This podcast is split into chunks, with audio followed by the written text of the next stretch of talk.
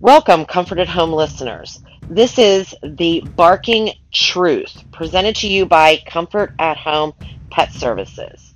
This podcast will reveal the barking truth about what is actually happening in the pet industry so that you can gain knowledge and education to keep our pets safe, healthy, and well. I will be your host, Jennifer Seibel, certified professional pet sitter, dog bite prevention educator, fear-free certified, pet first aid and C P R trained, and owner of Comfort at Home Pet Services. I hope you enjoy.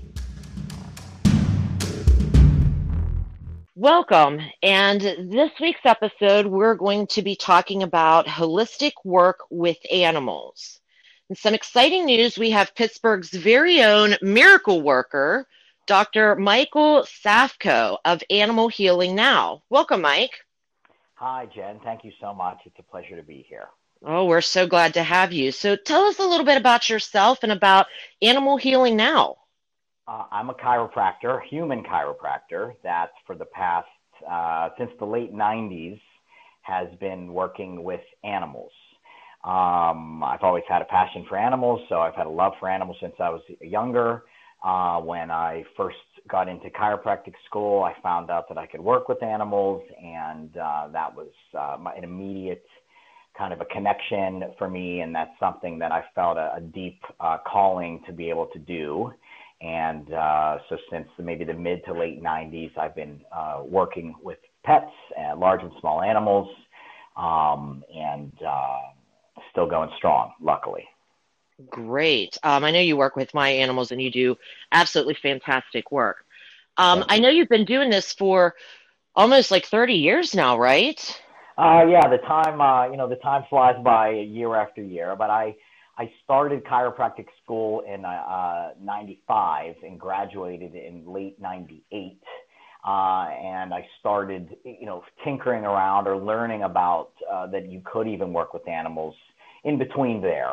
Uh, and I got uh, my first uh, smaller certification doing manual uh, adjusting, more of a traditional chiropractic approach with horses uh, while I was still in school. So again, late nineties.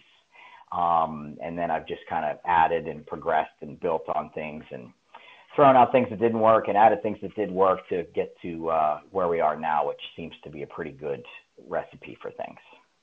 Great. I noticed a lot of um, other people and vets are sort of popping up with, you know, some of this holistic care, such as chiropractic, um, laser surgery. And I always, you know, refer to you because we've, we've had a relationship for, oh my gosh, several years now. Um, and you've helped me with so many of my clients and so many of my own personal pets.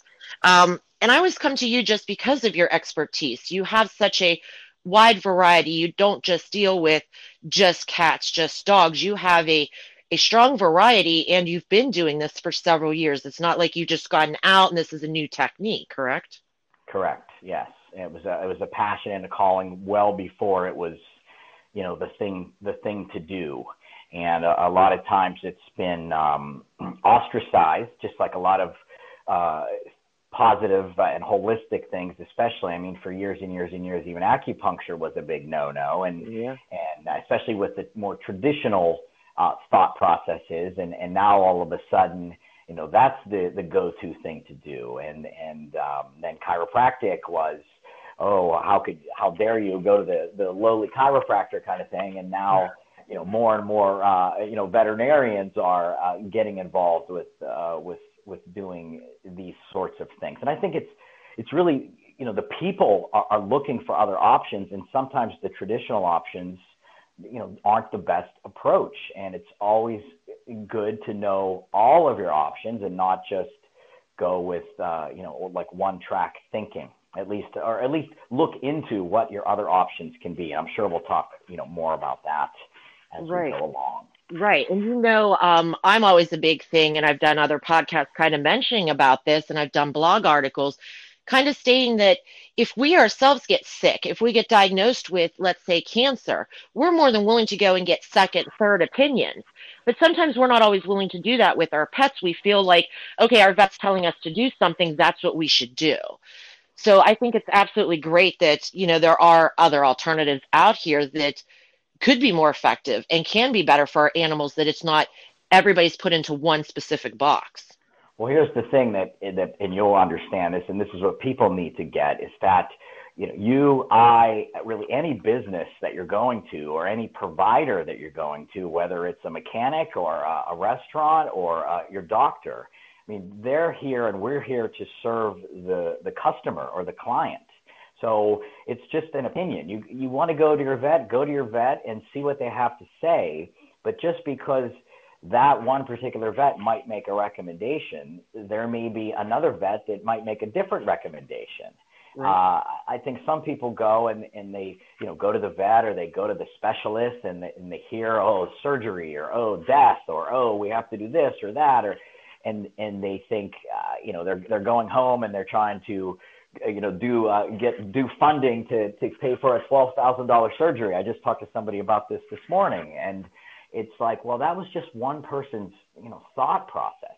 It may be the right thought process, but it may not be the right thought process, or there could be, you know, other things that you could look into. So it all falls down to us using our own heads if it comes to, you know, ordering the right food at dinner, or buying the right vehicle, or, you know, going to the doctor, or going to the, you know, a groomer, or a pet sitting service, or a dog walking service. I mean, you, you want to make the right choice. They're relying on us and the owners as our, as the guardians to make the right choice for them. And sometimes that isn't just blindly, you know, following the herd, because sometimes the leaders in the herd are, Uh, you know, one-track minds.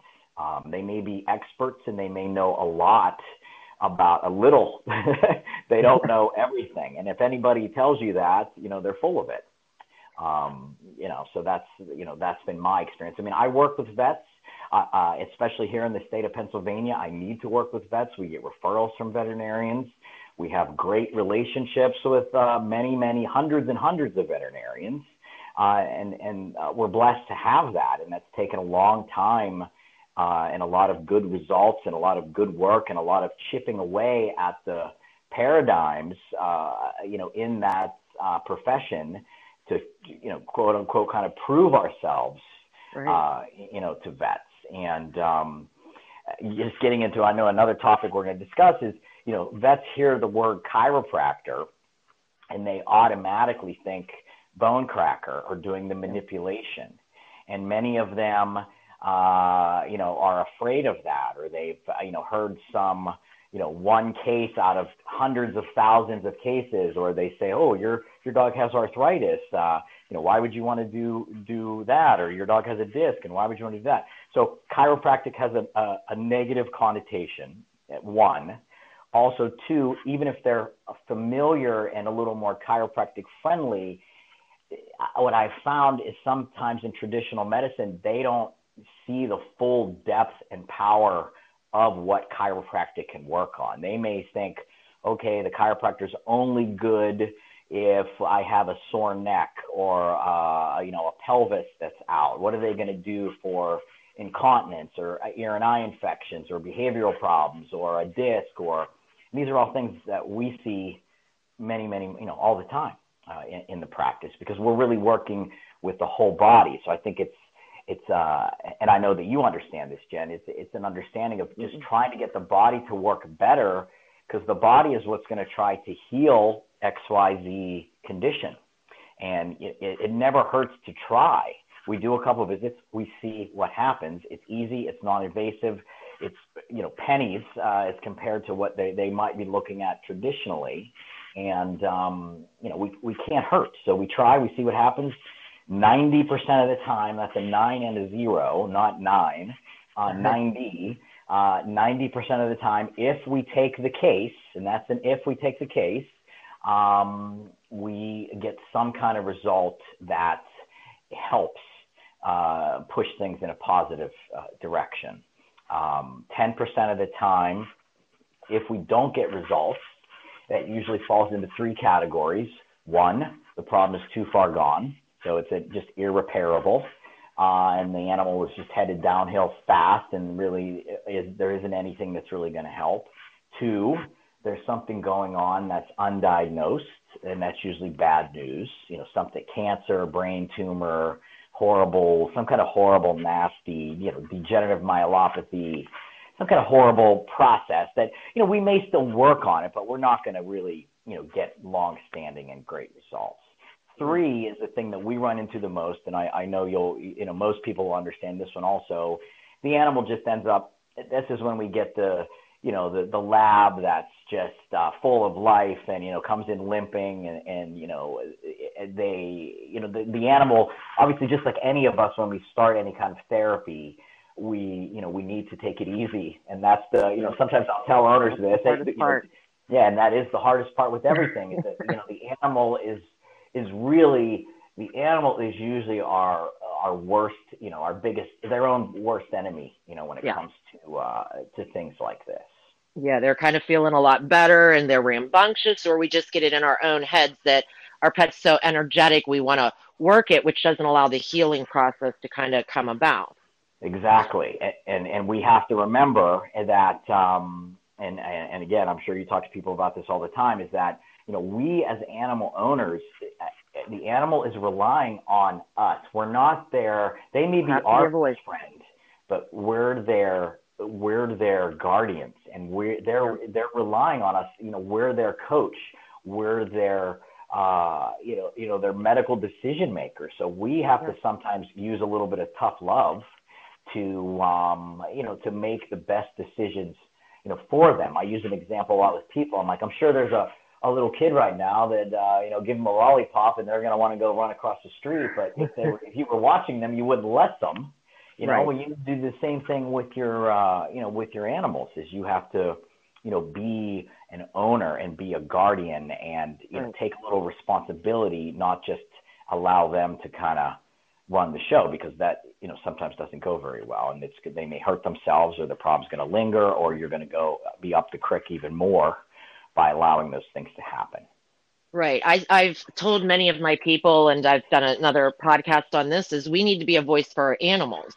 Yes. And I know I've sent some people on to you who have contacted me that their pet has had a medical problem, that they're limping, and surgery is their only alternative, and they're so scared because they want to do what's best for their pet, but then they look and see like there could be a second surgery that's needed. Their dog's going to be, you know, out of commission for a while for recovery. And I'm like, you know, go and talk to Mike and go and go and see Mike. But I kind of want to back up a little bit here. Okay. We said that you're a chiropractor, and you just touched on this, and I'm so glad that we have you on here so that we can give people what an alternative method would be, and alternative methods to give them choices, because I feel sometimes that they don't feel that they have a choice. So I'm glad we're able to speak about this, but I always call you the doggy chiropractor. I say, call him Mike. He's the doggy chiropractor. But like you said, sometimes that can have a bad association. They think bone cracker. I mean, I have back problems myself. Um, I'm out walking. My shoulder pops out many, many times, um, and I'm in pain from that. So talk to me, if you're, when you say chiropractor, that's where my mind goes. That's where our vet's mind goes, is that you're manipulating, you're pressing down, that they're going to have a dislocated um, spinal cord disc or something because of an adjustment you're doing. Tell us kind of, can you tell us, how do you deal with animal chiropractic compared to people chiropractic? Well, great, great, uh, great thought process there. And I think it's a hugely important point. When I treat humans, I'm a more of a hands-on uh, doctor. So I prefer to, to utilize my hands to kind of loosen things and, and, uh, and manipulate if needed, or move the, move the joint and uh, take the pressure off the nervous system. But Uh, I also will do traction. I'll do stretching. I'll do pressure points. I, I always wanted to uh, have a lot of tools in the toolbox. There might be a tool, and you know, most people do this with their own homes or, their, or in their garage or whatever. Every job doesn't need a hammer. Every job doesn't need a screwdriver. You know, you might need a, a few separate tools, and there may be a tool that you only use once a year or once every five years, but you're darn glad you have it when you need it. So. Right. With humans, I prefer more of a hands-on approach uh, for, for many different reasons, but mainly the human can talk back to you. Um, right. And really with this concept, switching over to animals, the, the work that we do with animals, we look for an involuntary pathologic reflex from the impulses that we get from the instruments. And we'll get more into this, so we don't want to confuse anybody. But so I will use instruments with people, but that's not my favorite. I don't like using my hands with animals because that's not my favorite. And it really, an animal can't talk to you. You know, and I don't want to, I want to be very clear, you know, there are many chiropractors that do manipulation, they're, and there are veterinarians that do it, and they're successful, and they do good work, and, you know, people are happy with that, and that's wonderful. For my past, and, and being, a, I'm a very good chiropractor, uh, I worked on babies, I worked on grandmas, I worked on professional athletes, and everything in between, uh, so I, I know how to adjust, I love adjusting um, with animals.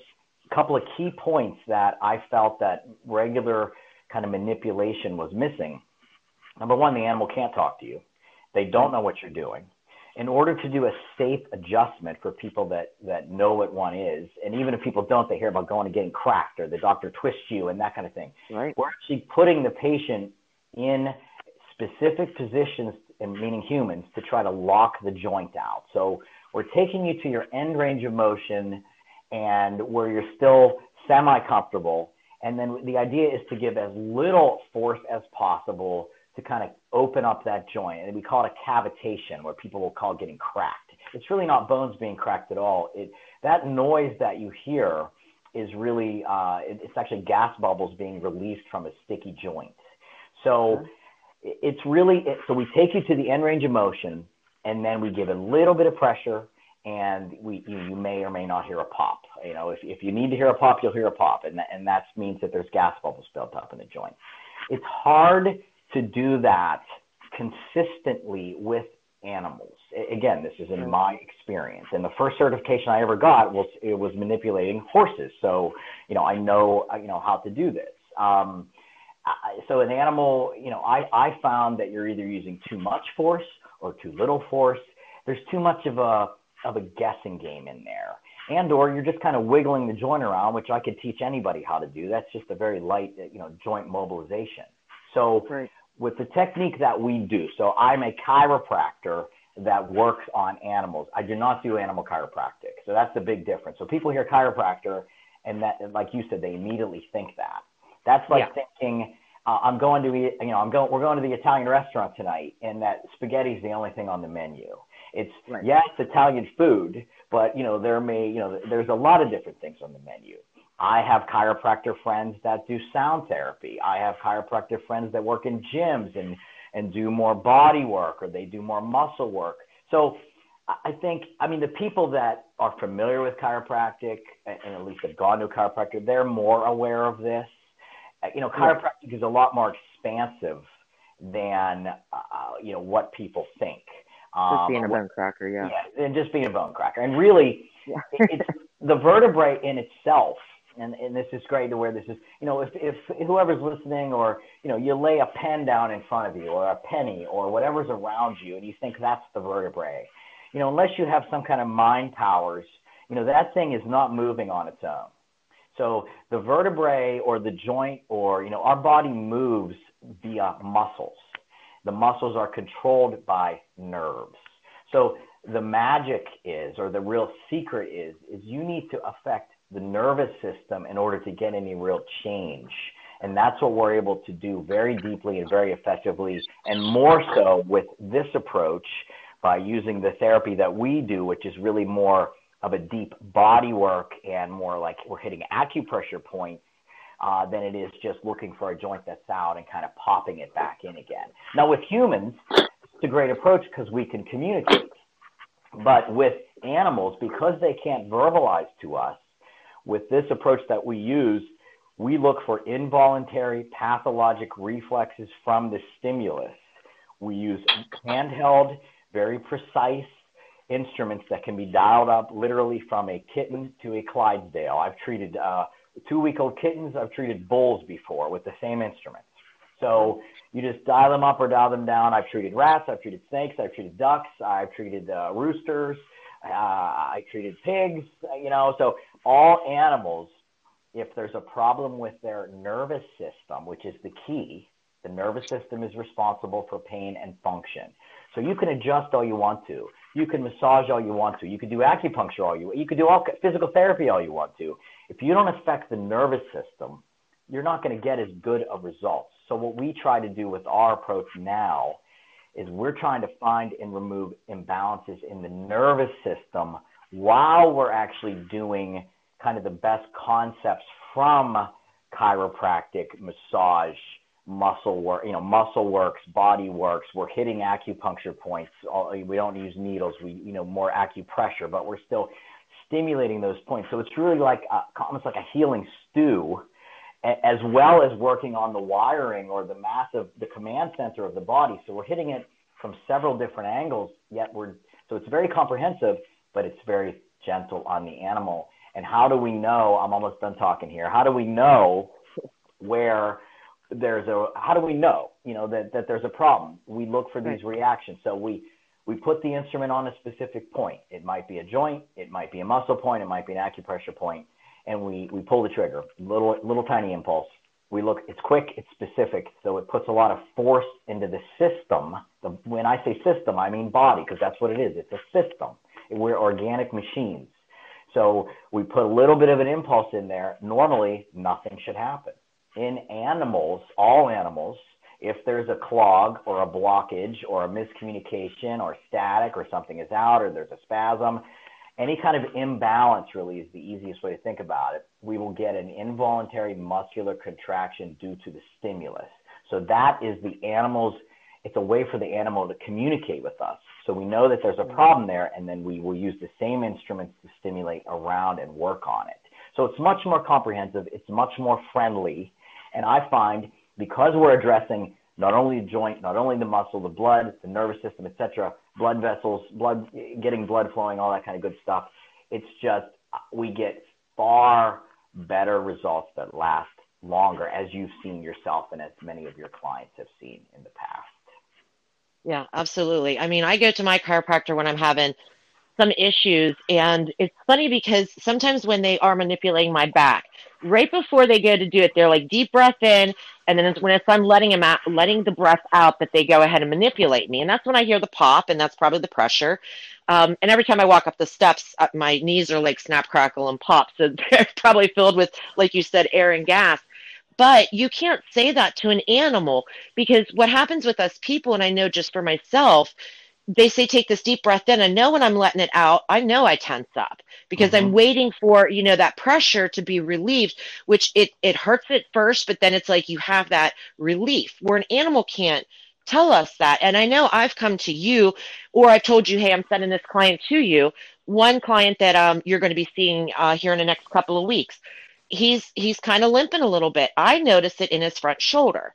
And I know the shoulder where everybody else sees it. And this is just because I've worked with you for so long.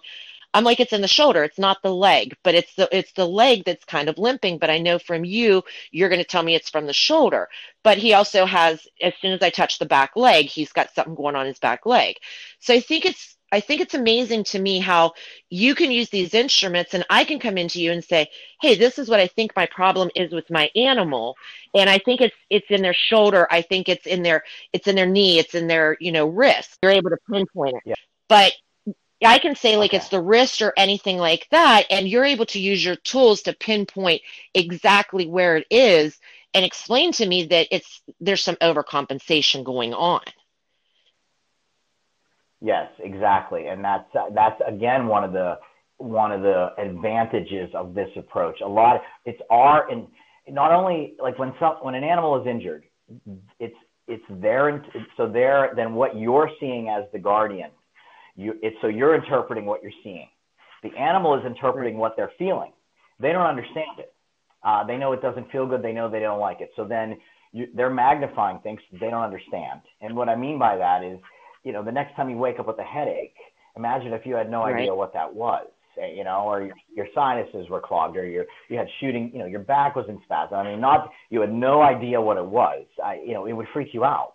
Um, so you're dealing with the animal's interpretation, and then you're interpreting what you're seeing. So the animal might be magnifying. So you could be interpreting something, you know, you're, you're on the, you're on the right track, but you're not, you're not there. Or you're seeing right. something differently. So with the technique, by going by these reactions or these involuntary reflexes, and we call them reads, like uh, reading a book, R E A D. You know, so we look for a read, which is an involuntary pathologic reflex, meaning they will contract their muscles, sometimes massively. You could see it from the parking lot sometimes or the vet office. Um, so when we pull the trigger, normal is nothing should happen. But one of the reasons why we check full body, going with what you were saying, is like a lot of, for example, a lot of, we see tons and tons and tons mm-hmm. of limping dogs. And a lot of those dogs, you know, they go see the vet, and the vet immediately is, is thinking, oh, hey, it's a, it's a knee, it's a, you have a torn ligament or, or whatever. And, you know, we'll, and maybe that's the case, but it's how is the body reacting to it? So say the animal does tweak its knee. What does the body do? And this is where a deeper, where you a holistic doctor thinks about things a little bit more deeply and logically, really. So I hurt my knee. Uh, what does the body do? No matter what we do, it spasms and inflames. Then other parts of the body start working harder. So I call it recruiting. So the the the body, and we do it ourselves, will recruit in. So the thigh muscle will start working harder, and so that will spasm. The hip muscle will spasm. And then the longer that thing goes along, that's going to affect the upper, that's going to affect the low back. It's going to then affect the good legs. And then, you know, oh, they, you'll hear traditional medicine say, oh, well, the other leg's going to go year, too. Yep. You know, that that is the stupidest and, the, you know, the stupidest thing that I've ever heard. I mean, how, well, let's, why don't we do something about it? Like, why are we just accepting the fact that we're going to have to do another surgery? I mean, like, wake up, yeah. people, you know? So let's, why don't we, let's, let's try to fix the main problem, and let's then prevent another problem. I mean, imagine if a human, you know, went to their orthopedist and they said, oh yeah, you know, you, we're going to do surgery on this leg, and you know, you're going to be gimping around. So let's just do surgery on the good knee. Yeah. You know, we'll charge you, since we're already in there, we'll charge you less money. I mean, that person would be uh, driving that doctor's car within the yeah. next year, you know, because of that. So it's a, it's a, it's a kind of a, a strange thought process that people accept. And I, I think that people sometimes should take a step back and, and, and think more logically about, you know, what's cooking here.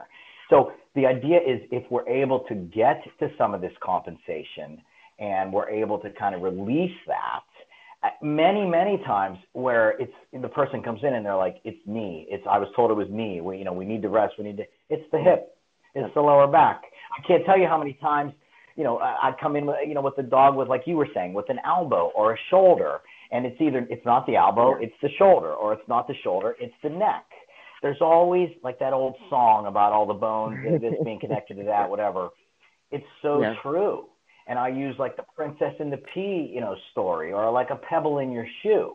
I mean, you could have the smallest little thing affecting you, and it, but it, it will throw the whole system off. And the longer you're walking the boardwalk with a pebble in your shoe, you know, event, you know, you might be able to kick it into the right place, you know, for a second, but eventually you're going to have to sit down and get that thing out of there. So something small can create, you know, create that domino effect, because the body's always, here's a great word for people, homeostasis. It's that science word. Yeah, I did learn something in, in school there. My science teachers yeah. will be proud. You know, so the body is always trying to balance as, as long as it still can. I mean, this is for somebody that's even on their deathbed. The body, it just may doing maybe doing it less, or it just may not be able to do it much. But the body always tries to balance, balance, balance. So I hurt my knee, my leg spasms. Okay, that's okay. Then my leg spasms, so then my good leg starts working harder. So that goes on. Then because I've been gimping around and my good leg's working harder, my shoulders start to spasm, my neck starts to spasm. So you create this massive kind of tidal wave of compensation. And so, again, getting back to what we do versus other things, you know, it's more of a whole body. We check full body every visit as long as it's safe to do so, and usually it is. So we want to sometimes, especially with a four-legger, your front end can be affecting your back end, or your left can be affecting your right, and vice versa. And the smaller the animal, you know, the more the domino effect. So by kind of unraveling layers of the onion and kind of re- I've had cases where I got rid of a neck spasm and it helped their lower back, or a mid back spasm and it helped their lower back. So we always do a full body approach. We check, we check full body, wherever we get reactions or these reads, these involuntary contractions, there's a clog or a blockage or an imbalance. So then we stimulate lightly and gently around there.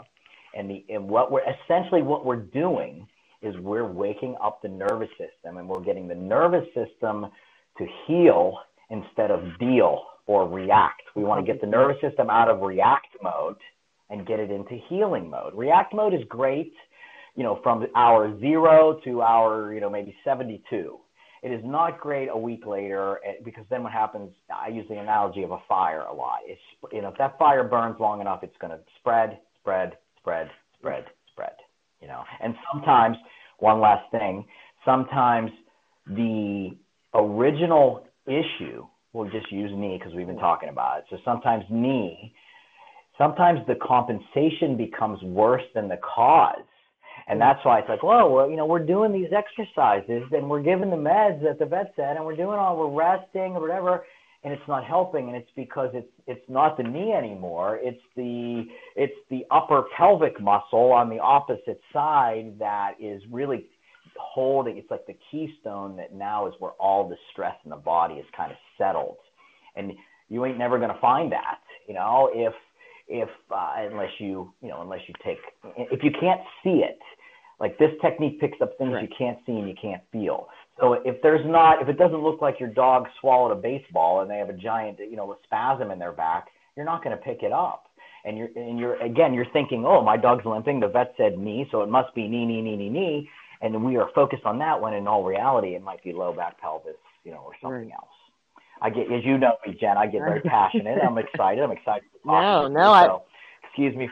No, I love this. On. This is like great information. And just going on that point of what you're saying, I don't have a problem with, you know, vets and medications, but like you're saying, you're getting to what the source is, and you know that, okay, you're going to be overcompensating or redirecting, and it's going to cause more problems.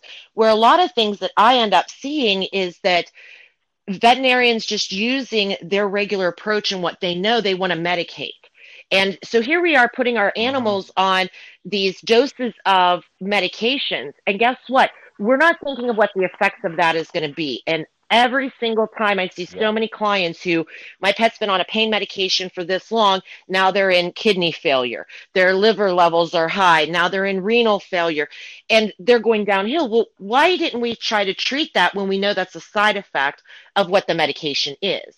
Whereas what you're talking about, you're pinpointing, okay, I know that we're going to have some, you know, redirection here. This is what's going to be happening, but let's work on the whole body. So the whole body doesn't feel yeah. so uncomfortable. So we're not moving from, okay, we fixed this. Now we're going to fix this. Now we're going to fix that. You're working with everything all at once. Right. It's a, and, and why can't we just work right. together? I mean, if the vets, you, you know, there's, um, it's like, uh, you know, the vets are going with this, you know, wives' tale or uh, like there's this, this rumor that chiropractic hurts and, you know, maybe one case, whatever. And so, you know, they take one case. And, oh, you can't go to the chiropractor, you can't go to the chiropractor. Yet, in all reality, you know, there's a possibility that some of the things that they're recommending every day are far more dangerous than going to the chiropractor. Now, I get, obviously, you know, we're basing it on any of us going anywhere. You want to go with somebody that's ethical and somebody that knows right. what they're doing. So we're going to assume. You know, we, nobody wants to, you know, you shouldn't go see anybody that's not ethical and doesn't know what they're doing. And if you go and you figure that out, you should leave ASAP, no matter who they are. You should stop seeing them. But, you know, when there is somebody that's ethical and knows what they're doing and has a long-standing, excellent reputation, et cetera, et cetera, like us and you, me, and, you know, there are many other, uh, you know, providers that do various things out there, then what's the – you know, what's the problem? And oftentimes it's more dangerous to put your animal in the vehicle and drive it to and from the vet office than it is to come see the chiropractor, right. you know? So it's, and then, you know, so, well, let's give these meds or let's, let's uh, hurry up and jump know, into surgery get, with anesthesia. Yeah, and like I actually had a vet tell a client once, either kill your dog. And that's, I, and I'm not even going to use the nice word for it because, you know, kill your dog, go get an M R I, don't go see the chiropractor. Yeah. Uh, you know, so basically, so you would rather, she would rather have yeah, the dog dead than come see, than to come right. see me, you know? So that, you know, I mean, it's just, you know, how does that make any, any sense? So that's of a, you know, there's a fear, there's a, a, a misunderstanding. It's really a, an ignorance, you know, to things. I mean, if you take literally, we, we've designed our website and our Facebook page. We don't really have a lot of fluff. If a vet, you know, and I've designed it to, you know, as if whoever was looking, a vet, a client, whatever, easy to read, easy to figure out who we are, easy to figure out what we do.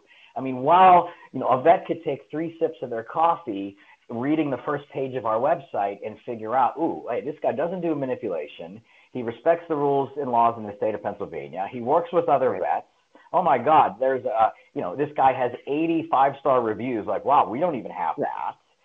It's just that there's such a stop, you know, to it. And I know that you said this, you know, we, we have to not be afraid to fire our professionals or the people that work in our, in our lives that, uh, that don't resonate with our own personal beliefs, whether that's, it could be anybody. It could be your accountant. It could be your doctor. It could be your veterinarian. It could be your mechanic. You know, I just think that people hold, you know, the, the white coats up to such a high regard when, you know, they, they don't, a lot of times they're not giving them the time of day. They don't respect them. They treat them like, if you don't do exactly what I say, you're an idiot. And, you know, excuse my bluntness, but it's the truth. I mean, how many people have oh, you talked to that my, you know, they, their vet makes them feel yeah. guilty, and their vet, how dare you not listen to me? You know, the almighty, powerful Oz, you know, right. it's, it's so, again, I'm not trying to be, like I said, I, I love the veterinary profession. I think it's a, there's a great value to it. I just think just like any profession, there are better, uh, better ones. Right. And I, and you know why? Yeah. And I, I tell a lot of, you know, my people and my clients, and I'm like, well, you already went this route and you just paid, okay, let's say seventy dollars to go in and see the vet. He spent five minutes. Right now we're in COVID. Nobody can go in. And are you able to pinpoint and show the doctor, and they're able to explain it well enough back to you that you understand what's going on with your animal, but you're more than willing to go and spend money on an M R I, x-rays. You're looking at thousands of dollars for surgery. Your dog could be permanently um, disfigured from this, be on medications for the rest of your life. Why not go and talk to, I tell people, go and talk to Mike. It's going to be a, a, a lot cheaper. And what what is the harm in it? What's the harm in going and doing something? So it brings me to benefits of anybody who wants to come and try to talk about this type of service. What are, talk to me a little bit more about the benefits. I, I mean, like you and I both said, it's it's non-invasive. You're not sitting here, you know, mm-hmm. cutting an animal open. You're not hurting them. I mean, every client I send to you, I tell them, I say, tell the dog to bite Doctor Mike. Just because, uh-huh. just because I know your pets, and I swear to God, I think you train them to bite me. Um, but yes. I, I tell every get a little more. Yeah, I, I they just love it so much. That's why I, I taste so like chicken. I taste like chicken. um, but yeah, I tell everybody, I'm like, you know, go and see Mike. And us dealing with animals, animals are unpredictable. And just in my world and what I do, I can get bit at any time. But you're hands-on, and you're doing something to these animals that they're not sure who you are, what you're going to be doing. So what you're doing is still working with an animal. You're not putting them under anesthesia. You're putting yourself at risk, but it's not invasive. You're not cutting animals open. You're not dealing with any of that. Talk to me a little bit more about the different types of benefits. I mean, there's, you know, there's so many. I mean, I spent forty-five minutes on the phone with talking to somebody today. There was no charge. You know, they called, uh, it was an intake. Uh, they talked to me, the owner, the founder. Um, you know, I, I didn't charge them any extra. I didn't try to rush them off the phone. You know, she said, she's like, we went to our vet, we went to the specialist, you know, one of the big specialists in one of the big places mm-hmm. around here. And she's like, you know, we can't even get these people to call us back. Yeah. Uh, we let alone see them. And, you know, you're talking to us for forty-five minutes and, and, you know, trying to give them just some light, friendly advice based on the information, you know, that they gave me. Uh, so, you know, you're talking to one of the doctors. Uh, I've answered text messages on Christmas Eve. I mean, we're, again, it goes back to service. You know, we want A-plus service. We want to be there for people. If I had an issue on Christmas Eve, Uh, you know, and I, I needed somebody, uh, I would like them to know that, that, uh, you know, I could check in with them. I don't have to, you know, go to the emergency room and sit there for ten hours and spend uh, three thousand dollars unless I have to, you know? So we're, we're always there for people. We're, you know, we're available via text. We're available via call. Plus we work with a team. We're a part of the team. So we are in-house at several veterinary hospitals every single week or on a daily basis, essentially. So it's not, you know, we're, we're trying to work together. Just like it says in the state of Pennsylvania's, their bylaws, they want to, you know, to enhance the quality of veterinary care. So that's all we're trying to do. Like we're, we're just trying to help, and we're trying to do that. And we're trying to, I think even, even the, you know, a cold and very clinical veterinarian, you know, somewhere in there, they're really, they're just trying to help to the best of their ability. And that's what we're trying to do. We just are a little more real. We find we're a little more compassionate. We, we're not so high, you know, high up there that we're, we can't answer a text message, or we can't, you know, uh, call somebody back. Um, you know, the whole business was built, you know, on, you know, hanging up flyers and like stone by stone, brick by brick, by being there for people, because guess what? We're healers, and we are friends, and we're providers, and we're ideally, we want to, we're animal owners, and we're compassionate. So we want to help people, and we want to help pets. Uh, so then, then it's kind of the background stuff. I mean, as far as the treatment is concerned, you know, one of the two, there's myself and there's uh, Doctor Lacey Smesco, who's an associate that's been with us, you know, throughout uh, for about a year. So you're, you're, you're dealing with one of the two doctors. You're not getting handed off to, you know, a staff member or that kind of thing. The technique is non-invasive. Uh, we set aside the proper amount of time. You don't, nobody comes in without knowing how long it's going to take. Uh, what, how much they're going to pay, what to expect. So we, we try to lay things out. In fact, on the first visit, like people, I'm like, do you have any questions?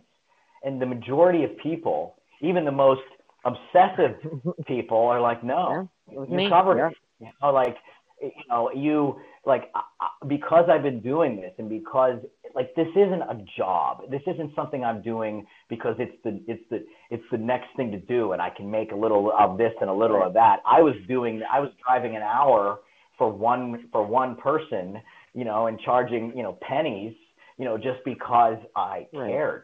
Right. I was driving around to Giant Eagles and to parks and hanging up flyers, you know, back in the day, because I cared. I was going to every expo because I cared, because, you know, and that we still have that because of that. And because of the work, and really mainly because of the results, and because of people sharing the results, you know, things have slowly and gradually, you know, built up. So luckily I have people driving hours for, for us at this point in time, people coming in from out of town and staying overnight, and, and that kind of stuff. And, you know, hundreds upon hundreds of veterinarians that are more comfortable working with us.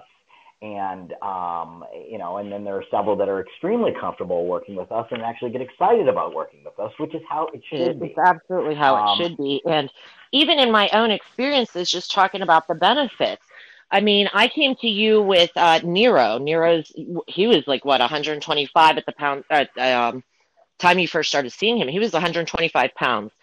They thought he tore his C C L. They wanted surgery because he was such a big dog. We'd have to get the second surgery on the other leg. And he was, he was only what, three, four years old when he started coming to you. And you yeah. said to me, you're like, why are you going to put him through a surgery? Let me look at him. You got his nervous system going. And for being such a young pup, this is what I find is so amazing about So amazing about animals. Like my dad's older. My dad's had to have some knee replacements. I'm probably going to need shoulder and knee replacements myself someday. For us as people, we take forever to heal. It takes, you know, six to eight weeks for us to heal. Animals heal so quickly. And I remember you sitting there telling me, and you're like, John, as soon as I get blood flow going down here, we redirect things, we get the nervous system kinked out. Keep him on, you know, short walks, keep the body moving. If you don't use it, you'll lose it, is is what my thing is. Yeah. And you got that going, and you're like, he's such a young dog. Like, he shouldn't have to be going through all this surgery. And I gave you the chance, and man, the miracles we've seen in him. I mean, what, Nero's ten now? ten now, and perfectly fine, never had to have the surgeries, nothing. And we just got that that circulation going, and he healed it. Yes. Yeah, and that's what it, it should be about. I mean, there are cases that do need surgery, and there are cases that can benefit from meds, and there are cases that do need the diagnostic testing. Right. So, you know, there's a time and a place for all things. But in the long run, you know, if you look at, uh, you know, what it costs to do the surgery right. and then the after surgery and then the, maybe the surgery after that versus, you know, the pennies that, uh, you know, that it costs to come see the holistic doctor, then, um, you know, it, it depends on how out? You're looking. Right, at. Which balances out. Yeah, and, and I think, you know, we have to remember, yeah, I mean, obviously you gotta, you gotta keep the lights on at the big clinic and all that stuff, but it's really like, what does it hurt right. to try? Right. And even, you know, getting back to when you were talking about an animal that had more of a, like I refer to, to things as, as a physical problem, meaning more on the outside, uh, you know, hurt my leg, uh, you know, uh, limping leg, uh, you know, disc problem, that kind of stuff. Or organic, meaning something that's on the right. inside, more like a kidney problem, a heart problem, that kind of thing. Even if when we're dealing with something more systemic or whatever, if we're able to take pressure off of the body and make the body eat, feel a little more comfortable, communicate better, then it might make all of the other things that the, you know, that the veterinarian is doing work, or the client is trying to do work better. I mean, that we're forgetting about the goal. The goal is to get the animal better, and to try better is a relative term depending on a gajillion things, but to the best that they can possibly be realistically based on what's happening. Anytime anybody, I mean, I, there's so many people, well, you know, they, well, they said it was the only thing I could right. do, the only thing I could do. And it's like, well, you're putting a lot of faith in somebody right. there, you know, and, um, I, you know, do a little research. I mean, I, I think that traditional medicine tends to poo-poo the whole Doctor Google thing, you know, but realistically, and there is a lot of junk out yeah. there, but there are, there's really, uh, there's probably, there's, there's just as much very good quality information. And there are many, many veterinarians out there also that may disagree with what the, you know, one veterinarian. Right. So it's, you know, it, it gets back to doing what we think is best, but you, I mean, you never, you know, it's like going and you're looking at a car. If you went to buy a car and the salesman was like, you got to buy this car. This is the car for you. Da, da, da, this is the yeah, only car yeah. for you. Like you need this car. You'd leave there and be like, what a jagoff. I, I'm never going back there again. You know, they tried to get me to do this or do that. I didn't want to, or I wasn't comfortable, or they made, it's how are they making you feel. If they don't make you feel good and they don't respect you, why are you going to walk back into that location? Why are you giving them money? You know, we call it I, uh, voting with your wallet. You know, you're paying, you know, this, this entity, this person. And again, no matter what it is right. uh, or who it is, animals, uh, humans, whatever, to uh, belittle you, yeah. to make you feel bad, and to possibly be giving you advice that, that isn't, Uh, uh, uh, completely correct. It may be correct as far as based on their uh, viewpoint, but you know, as we all have seen, especially over the past you know year and a half here, you know, there's a lot of different opinions and viewpoints out there. You know, some of which are, are more valid than others. Right. Uh, you have to decide for yourself. You know, if you love your vet and you want to do the surgery, and that's your and, choice, and, and then do that's it. That's your choice. Yeah, yeah, it's your choice. But there's no, there's no reason, like I would never belittle another, uh, a, a professional, right. uh, no matter what they did. And especially when, like when I tell people never ask any questions, oh, my vet, it, they don't believe in chiropractic. You know, what does that mean? Well, my vet doesn't think, here's when I hear, my vet doesn't think that's going to work, but good luck. All right. Well, what are you basing that on? Right. Like they, what I find is they know if you picture a beach, you know, and, you know, and, and, and that entire beach is chiropractic, you know, they may have, uh, you know, three grains of sand as far as what their, what their knowledge, or it's not even really knowledge, it's perception of, you know, what, what chiropractic and what a chiropractor can really do. And a lot of times too, I find, you know, if there's an arrogance, if there's an inconsiderate, if there's a rudeness, if there's a, if somebody comes to me, human, animal, otherwise, and they, and, and they say, hey, what about this? I, unless I know for sure, like I would bet my life on it, that it's B S. I'm going to, you know, I say, hey, let me, and I'll, I carry a little notebook with me. Yeah, let me look at uh, it. And or I'll put it in my, in my memos in my phone. Let me, okay, somebody said, and Sally said, blah, blah, blah, blah, blah. Let me look that up.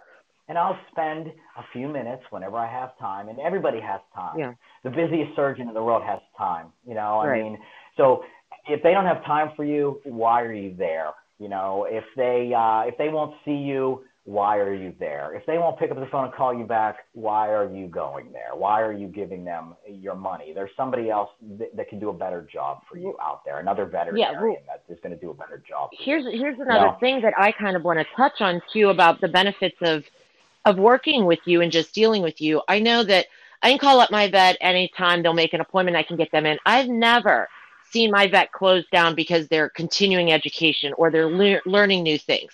Maybe a new piece of equipment came out, maybe a new test or a new drug. They might go and find out some information, but I know you, I know you're constantly re-educating yourself. You're taking classes, you're going to seminars, you're finding out all the newer things that are happening, and you're keeping up with your techniques. You're keeping up with what, how the world is evolving, where sometimes I feel like some of our vets are still stuck back, you know, in in the dark ages, that they're still writing my scripts on, you know, a stone tablet. Yeah, I think that people get comfortable. Yeah. And then, you know, you get you, you realize, well, gee, and then you're thinking you get, you know, because you have a, a building that either your your mortgage or you're paying rent, and because you have a staff, and because you, and there are things that are are and you have they have salesmen coming to the office, and here here's the latest this and here's the latest that. You know, it's like a it's a comfortably numb kind of a thing is what you know what what a lot of practitioners can get, and this goes with chiropractors too.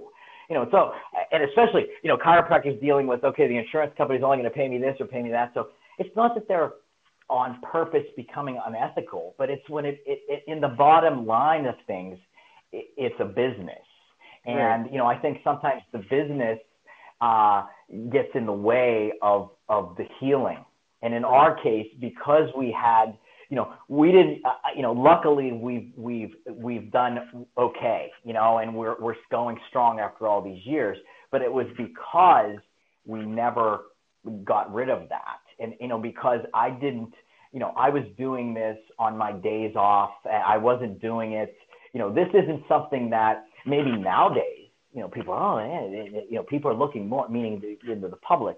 So, oh, hey, why am I going to have that person go see Savko when I can, you know, get, you know, go get a, do an adjustment myself and charge this much right, money? Right. So there's more of a, it's a, whether they realize it or not, it, you know, there's an underlying uh, business mind that I think gets in the way of the healing Uh, mind. And why can't you just have a balance? I'm not saying people can't be successful. Right. Um, why can't you be successful, and why can't you be open, and why can't you take twelve seconds?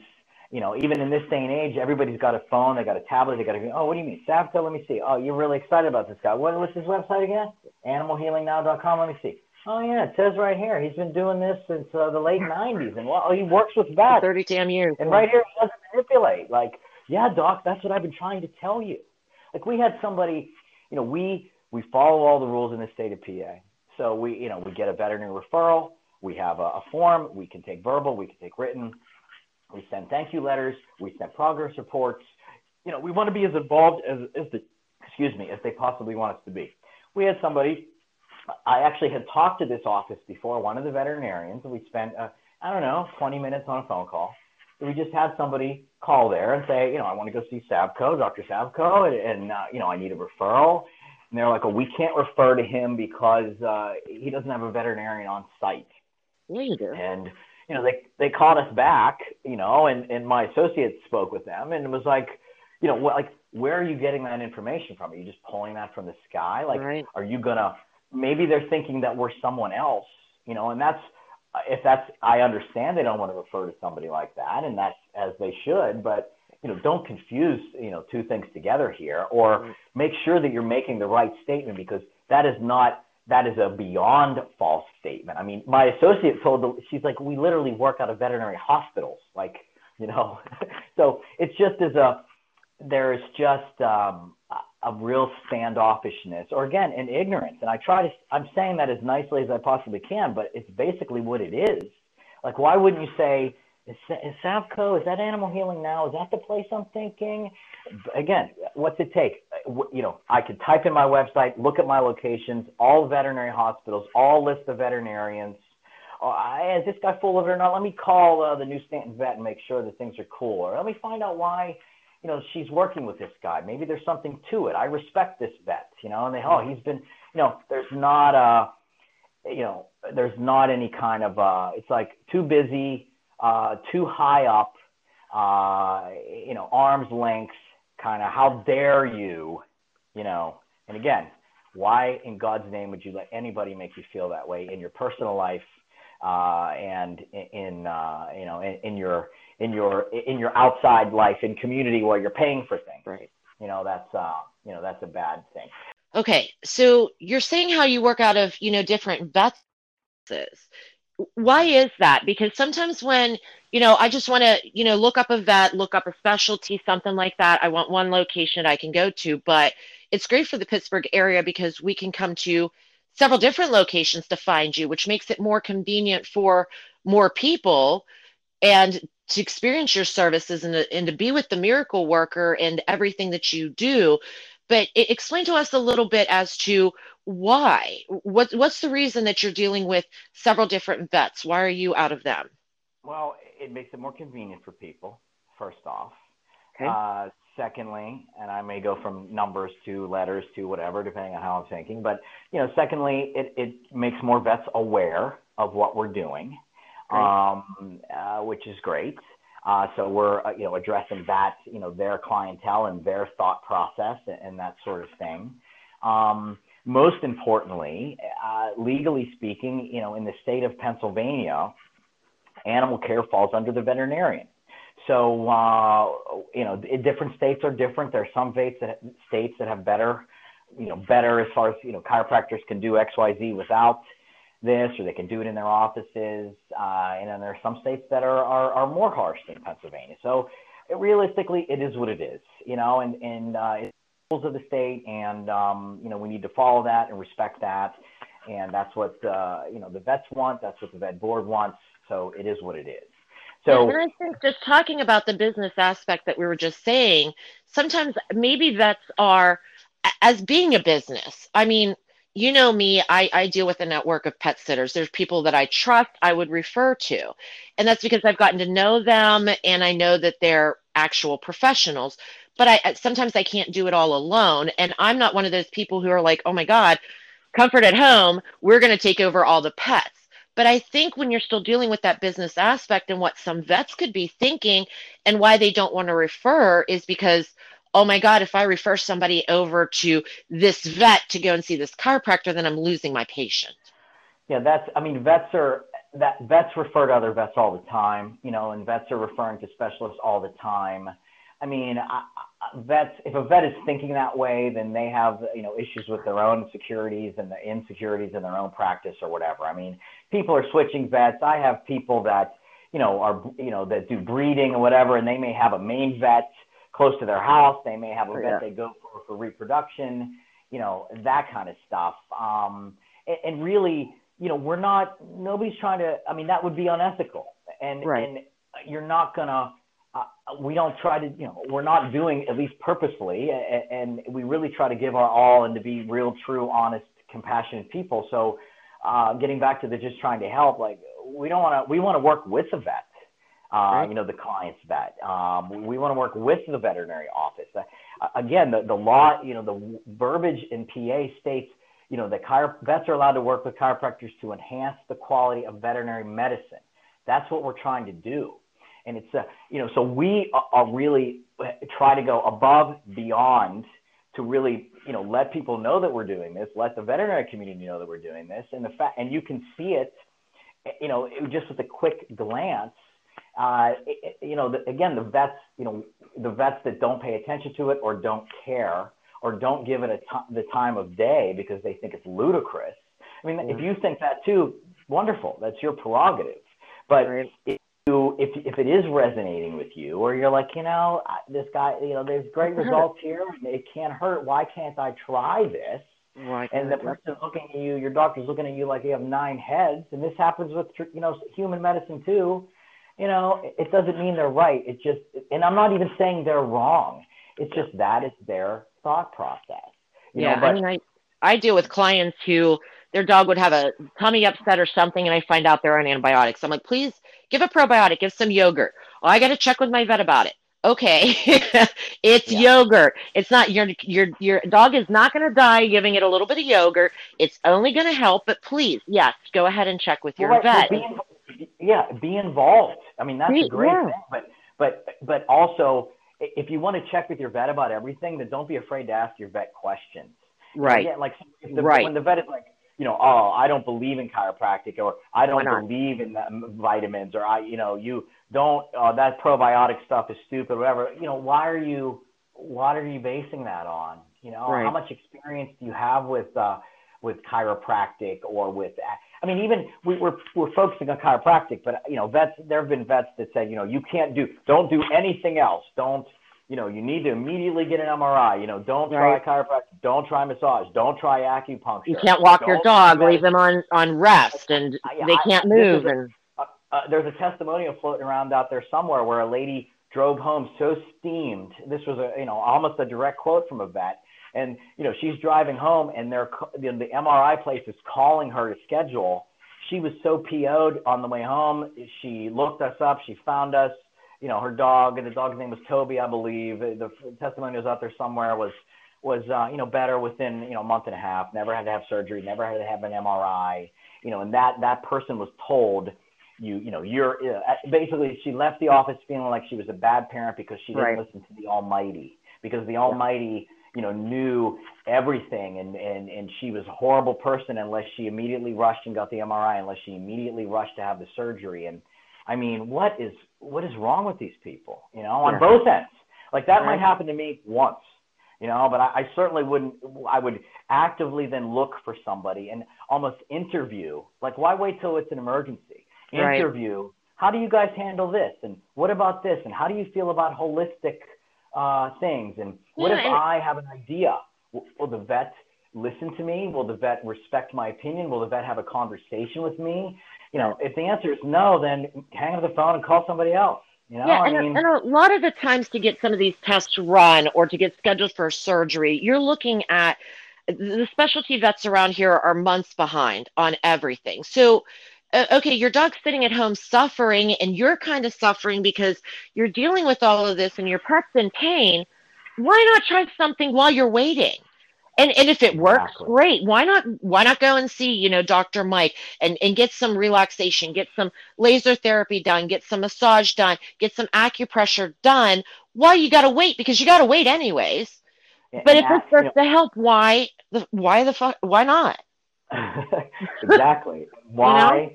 Yeah, I mean sometimes uh, strong words are, are required, you know, for, right. for things like this, you know. So but or why not just ask, well, what are you basing that on? Right. Well, you know, chiropractic, you know, there was somebody that did a study and, uh, you know, for I B D D, and that's the worst thing, the worst thing, the worst thing. There's only like, one, one cure. Yeah. We've helped so many cases with I B D D. That's like, you know, I mean, that's like saying, you know, and again, you take, think about a human. So every human that has a compressed disc or arthritis in their back, you know, needs to automatically be rushed to surgery. What is, and here's a, see, this is the key point.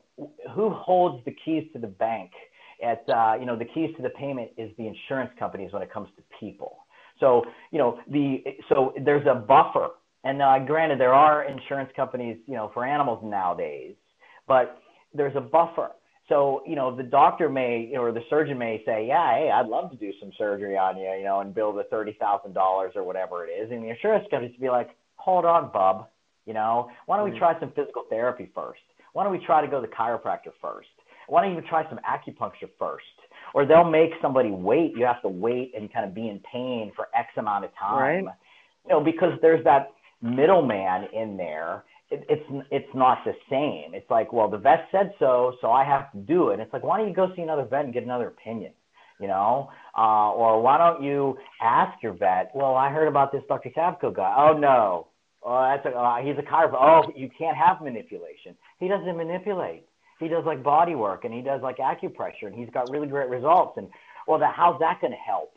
Right. Well, you know, but you're, I'm, I'm going home with a bag full of meds. What are they? Anti-inflammatories, painkillers, muscle right. relaxers. And what's that doing to the body? Yeah. So what are we going to, how's it going to help? We're, we're going to try to, we're going to try to open up what I call nature's pharmacy. So we're going to try to get the body to produce its own painkillers and to produce its own anti-inflammatories and produce its own muscle relaxers uh, that, that may help this case get better or that may have it. Like we've seen, and I've done this with people too, like if you, surgery, say a case needs surgery. So, okay, we're doing surgery. It's scheduled, uh, you know, two months away or a month away or whatever. Why wouldn't you, uh, surgery is a controlled trauma.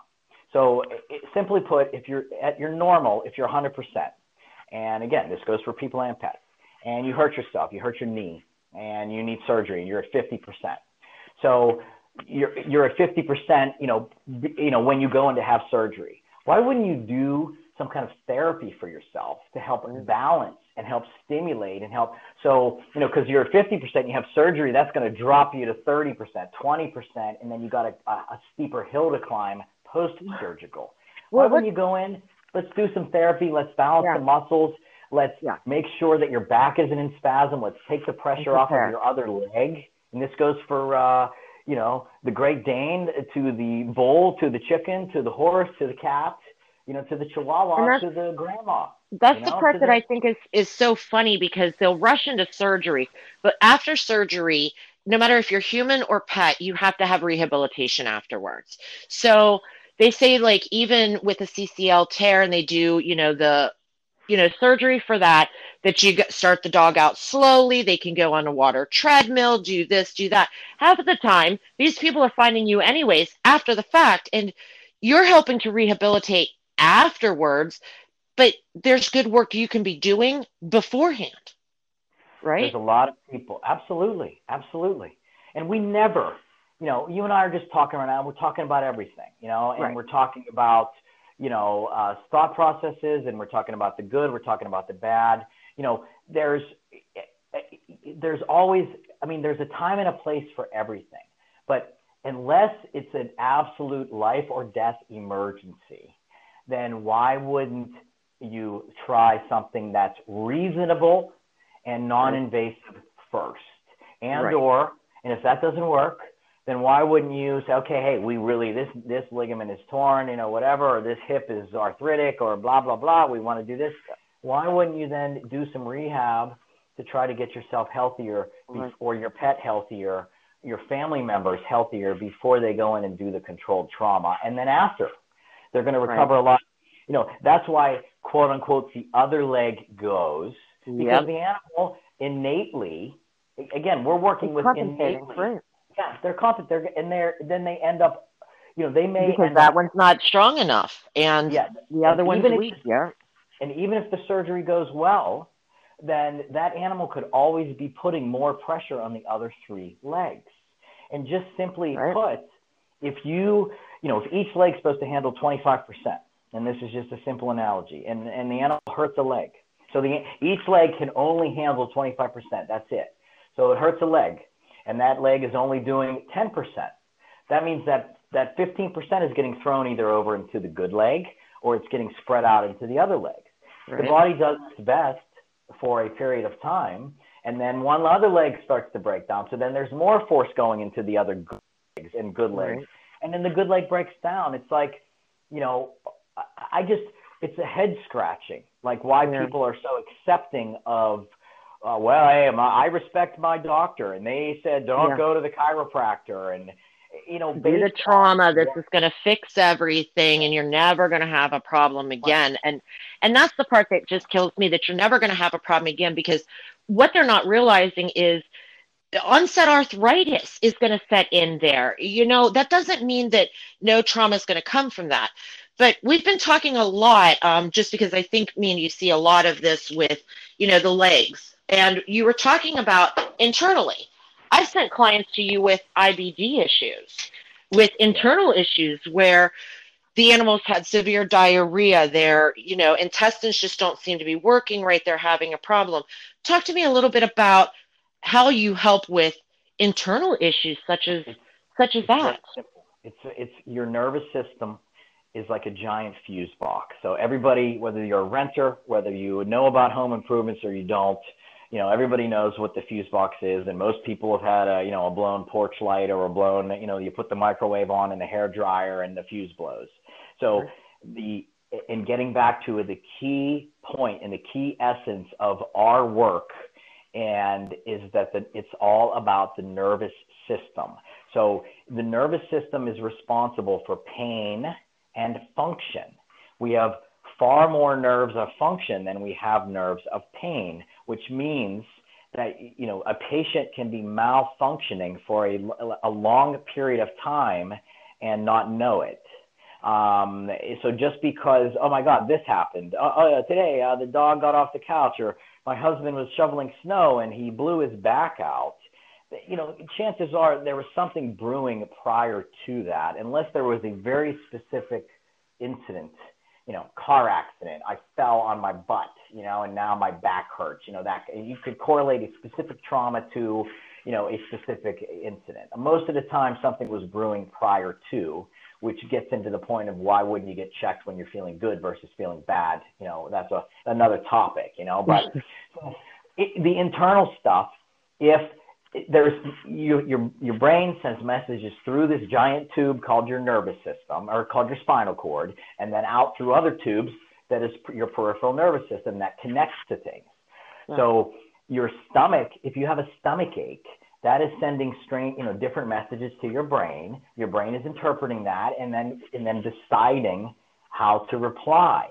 So if you have any kind of blockages along the way, and when I say blockages, I mean an imbalance or a miscommunication or a blown fuse, to get back to my analogy. If mm-hmm. you pick up, so the, the nerves in the lower thoracic, lumbar, pelvis relate to digestion, elimination, reproduction, you know, those kinds of things. So if you have a, like I've had cases in the past of, uh, with bladder, with incontinence, bowel and bladder incontinence, pelvis, uh, you know, working with the vets, obviously, all these cases that I'm referring to where we were working with vets, uh, and we, you know, went back and forth with the vets doing the bladder testing and the meds and that kind of stuff. But you know, there was a lab that I'm thinking of that uh, her left pelvis was out. So if you think about your pelvis, Uh, you know, it's like a basketball hoop, and it goes for men and women too, but the animals is almost, is in a different, you know, uh, uh, line, so to speak. Um, there's a mesh there that everything's just kind of sitting in. So if you, if you twist one of those wheels or one side of the pelvis, it's going to torque everything in there. And that's going to send goofy messages to the brain, and the brain's going to send goofy messages back, and it's going to either overreact or underreact to what's cooking. So if we're able to, if we can find something, I mean, sometimes it's just the stomach, but, you know, and I'm just trying to be basic. It's the right. Nervous system is always involved, no matter what, because if your nervous system isn't involved, you're dead, or you're, you know, you're, you're going to die, you know? So the nervous system is always involved to some extent. It's just yeah. It's more or less. How yeah, does people, the nervous system. People uh, look at me like I'm, like I'm crazy sometimes when I have a client who their dog has had to have three surgeries now, I think, for um, stones, kidney stones. And they've had to have the surgery, get this removed. They're on a special prescription diet, which that's a whole other subject for me with these prescription diets and stuff. Um, but the dog keeps getting them. I'm like, you need to go and see Doctor Mike, go and see the doggy chiro. And they look at me and they're like, how's the doggy chiropractor going to help with my kidney stones? How's the doggy chiropractor going to help with my my animal being on prescription diets because of I B D or I B S or. Well, that's the thing. It's the same as the beach. You know, you have a mile long beach. That's chiropractic, the sand. And, you yeah. know, they're, they're thinking of two grains of sand is what chiropractic is, yeah. you know, so they don't, they don't have an understanding of, of what chiropractic is and or a holistic thought process. And that's really, you know, something lost in, in society, because if you're able to take care of yourself more, then you're not a lifelong customer. And therefore, some of these industries, you know, won't make as much money, you know, getting into that kind of a thought process. But realistically, you know, th those, you're still going to need to do some of that stuff, you know, sometimes. But we should all take more responsibility for our, our own personal health. And, and we should all realize how important, for example, the immune system is nowadays. That should be smacking people in the head, uh, you know, vitamin D, zinc, you know, et cetera. Some of these things that we need, you know, more, that are vital, uh, that you don't hear about on, you know, in some of our mainstream uh, outlets. You know, you have to go look for that stuff yourself, or sometimes it's actually even being censored, you know, but that's a, we could talk about that for a week, you know, do podcasts on that for a year probably. Yeah. So, but it's, it's, people aren't, you know, they're thinking, uh, they're thinking caveman or cavewomen. It's very mm. simple, very basic. Oh, oh, go, go, go, chiropractor, just, just uh, adjust. Uh, what's that going to do? It really, you know, if, why don't you look into it and see? Why don't you make a phone call?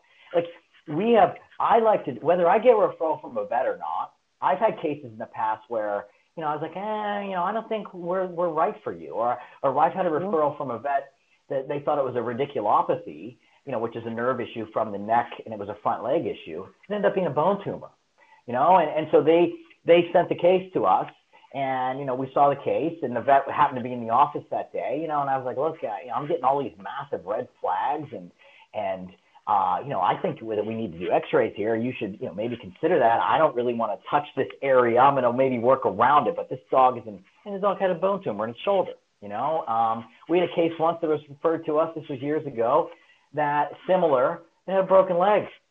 You know, I mean, they, they saw the vet, the vet, you know, was like, ah, oh, your dog, blah, blah, blah. They didn't see a trauma, so they put it on meds, da, da, da, da.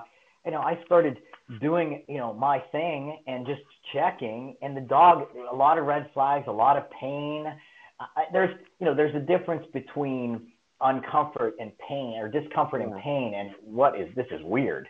And I was like, there's something's weird going on. You maybe, you know, so they went to see the vet that was in the office, uh, and uh, they took an x-ray. The dog had a broken leg. You know? We yeah. had a German Shepherd once. They came to me, and the dog was really sensitive with its tail, like like overly. It just was, again, red flags. That any, right. This is the thing, is it seems like the vets, you know, they think that, you know, how could the lowly chiropractor know anything? And right. they're not. do and whatever. And, and again, we're, you know, we're working, like, I don't want to, you know, I, I'm not going to step outside of, out of line. I know what I can do. I know what I can't do. And that's why I don't manipulate, because I think that manipulation isn't the best approach. Is it an okay approach? May it solve a problem from time to time? Yes. But is it the best approach? Is it the, on consistently safest? Are you going to get uh, you know, more of your problem solved? In my experience, that answer was no. So I started looking for other things. We had a, a German Shepherd, super, super sensitive about its tail, like, like crazy. We had the, the vet that I was working with that day, you know, he had some time. They x-rayed that dog right then and there. And we found out that the dog was just being a baby, like shepherds can be. But, you know, we ruled that out, but I'm not going to see anything. And this is, should be right. any practitioner that's worth their salt. You know, right. they, you know, I mean, you can hurt somebody with a pencil. I could pick a pencil up off my desk and stick it in my eyeball right now. Right. And that would be bad, you know? So it's, it's right. you want to, you know, work with people in all aspects of your life, especially people that you're paying to provide a service that, that are going to give you the right advice or give you their best advice, and that uh, have your best interest in mind, which is what? Not what I have told you that this is your only option. Right. And how dare you talk to me about a vitamin, or I don't believe in acupuncture. I don't believe in well, physical therapy, or God forbid, chiropractic. What's that going to do? I mean, give me a break. Yeah. You know? Yeah. I sit here and laugh because the same thing happens on my end, because I have so many clients. I see so many different things. And at times I'll go to a client and be like, I really think this is what's wrong with your dog. This is what's happening. Go back to your vet. And the second they tell their vet, oh, my pet sitter said this, it's, it's like I'm a joke. Like, who is she? She doesn't have this. Well, I've seen it. Can it, it's not going to hurt you to double check it and test, because let's be honest, like you even said, there's certain cases you won't take on or can't take on, or we're all human. we can make mistakes. I mean, I, I barely ever make a mistake, and I'm sure you're the same way, but there could always be that one percent chance that a mistake is made. I think if we have a whole village, and I, I truly feel it takes a whole village to raise what we have coming out in this world. Well, it's coming, but the people, meaning society, uh, you know, so, you know, there are people that are, you know, quote unquote, waking up, you know, and, you know, thinking more for themselves. And even like we had a referral, uh, there was a lady that the vet diagnosed with a torn uh, ligament and, you know, made the recommendations. And, and really this is what, you know, people, vets have to follow a set protocol or thought process. So, you know, I'm not, and they are, like they can't say, uh, you know, go out into the woods and smoke a tree branch and light, you know, and sit underneath a crystal and, you know, chant and dance around. Now, for some people that might work, but if they put that in their notes and that dog gets hurt and then they call and they get investigated, you know, they have to, their protocol, they have set protocols that they have to at least consider, you know, but so you can say, okay, uh, you know, Uh, Josie came to me and had, uh, you know, was limping and, you know, so of course we recommended surgery and a possible M R I and we gave anti-inflammatories and, you know, the person asked for other holistic options. Uh, so, you know, we, we, uh, we said, uh, you know, a possible referral to Doctor Savko, you know, I mean, so it can, it doesn't just have to be the first two things, the surgery and the M R I. I mean, it, legally speaking, they have to cover their butt because if that person says, oh, well, you know, my dog had a limp and, and they didn't, you know, and then the, right. you know, the investigator's going to come or their board's going to come and say, what the hell are you, you know, you, this dog came in with horrible pain and couldn't put any pressure on it. And you didn't recommend surgery. Like what's, what's wrong with you? You know, but so, I think a lot of things is every, every animal as well as every person is different. I react to medications different than, you know, my husband does, or than you might. So, I mean, I think the same thing goes for every animal. And I think sometimes all these animals, they come in with, okay, you have diarrhea. Well, that could mean twenty different things, but I think they're put into certain boxes. And I mean, you know, recently I, we just had an issue with Cheerio. His nose ended up getting swollen up. And the first thing was that they, they checked it and they're like, oh my God, he's got nasal cancer. And I'm thinking, I was a mess over the whole thing. I talked to you about it and we got him on an antibiotic. And just what I said, like, this is a Seibel dog. The Seibel dogs never fit into a box. We're always like way far outside of the box. Like something weird always happens with my dog. Everything's gone down with him.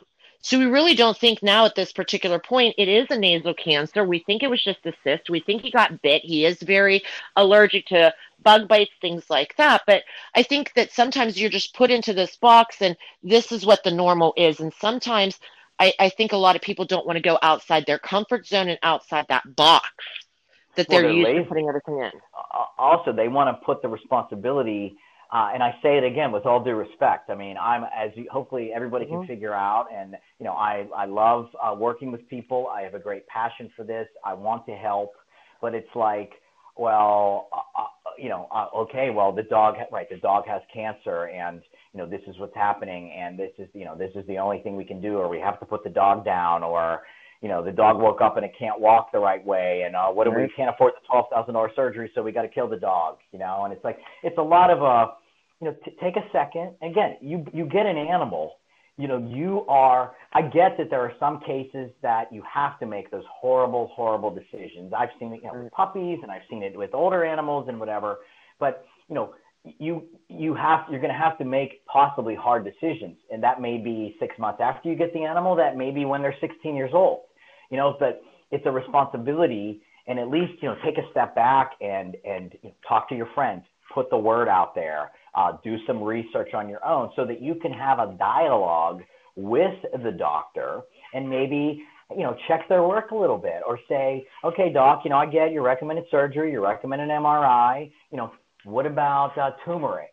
What about uh, some kind of a natural anti-inflammatory? What about C B D? What about yep. massage? What about uh, what about this? What about that? Oh, you know, C B D. Uh, that's blah blah blah. You know, or whatever. And it's like, okay, okay. So why are you saying that? Well, there haven't been enough studies on blah blah blah. Well, guess what? The X Y Z prescription drugs, probably your top three prescription drugs. There's oh, really? tons of studies on those. and there are a lengthy list of horrific side effects that are possible, yet you're giving those out like candy. So right. Why is that okay? Yeah, but you you know if you you you're you're not gonna you know give out uh, a C B D oil unless it comes from the salesman from the company that says you know this or that or we've done this. Like you're, they're taking the word for it of the company that you know these companies that are making a product. What are they doing? They're trying to sell a product, you know, and they're trying to make a profit on a product. Right, and so, it's their job to sell that product. Exactly. So it just falls. You know, it's not necessarily the veterinarian's fault that they think this way. It's the system. You know, it's like, right. Don't hate the player, hate the game, you know, as right. they say. I mean, so we're the ones, you know, the individuals, by not, you know, not just blindly accepting that kind of stuff. Right. Always asking questions. questions. Always ask yeah. questions. Yeah. And then make sure, and then it make sure if you, that you feel good about your decision. Now you may be looking at, it's hard to feel good when you're thinking about putting your dog down or your dog has cancer or you got to take an eyeball out or they're going to lose a leg. Or, you know, some of the horrible, horrible things. And really, these vets are, you know, they're dealing with, you know, some of the highs and the lows. And, you know, I mean, God yeah. bless them. And it's it's a really a wonderful, wonderful profession. But I think that it, it it's, for some of them, it wears them down and or they get so caught up in the things that, that are generating, uh, you know, uh, uh, income. And they get so, you know, the high and mighty, like the God complex, you know, that they forget about maybe the reasons why they wanted to be a vet when they were fifteen years old, right. you know, or, you know, how they felt, you know, when they, uh, you know, got into, and that is really that That's calling exactly. from the soul. Yeah. yeah. The calling from the soul is really where you have to stay. And if you stay there, then you're always going to give the best advice and you're not going to be afraid Agreed. Or ignorant. You know, I'm not afraid to say, I don't know about that. Or, Uh, what do you think about this doctor? What do you think about this procedure? I don't know, you know, and, or right. what do you think about, I had somebody call me and ask me about meds. I'm like, that's not my thing. I'm not a vet. I can't answer right. that question. I get those things you know, all the time. yeah, I mean, friendly advice, like, hey, look, hey, here's the drug. I'll look it up. But uh, guess what? The, the ataxia, I mean, it's just trouble walking, the lethargy. You know, these are the first two side effects of that drug that you just mentioned to right. me. So maybe you need to call your vet and tell them that you're experiencing this and they can make a better decision for you. Change so, the medications I mean, or do something else to help prevent. Yeah. Yeah. Yeah. I mean, but the vets, they don't have to be afraid of people like us or, or somebody on the outside, right. you know, like what do they have to worry about the pets that are giving the, you know, the, somebody some friendly advice? I mean, I'd rather you give me advice than, uh, than, you know, some, than, I mean, you know more than the average bear as you should.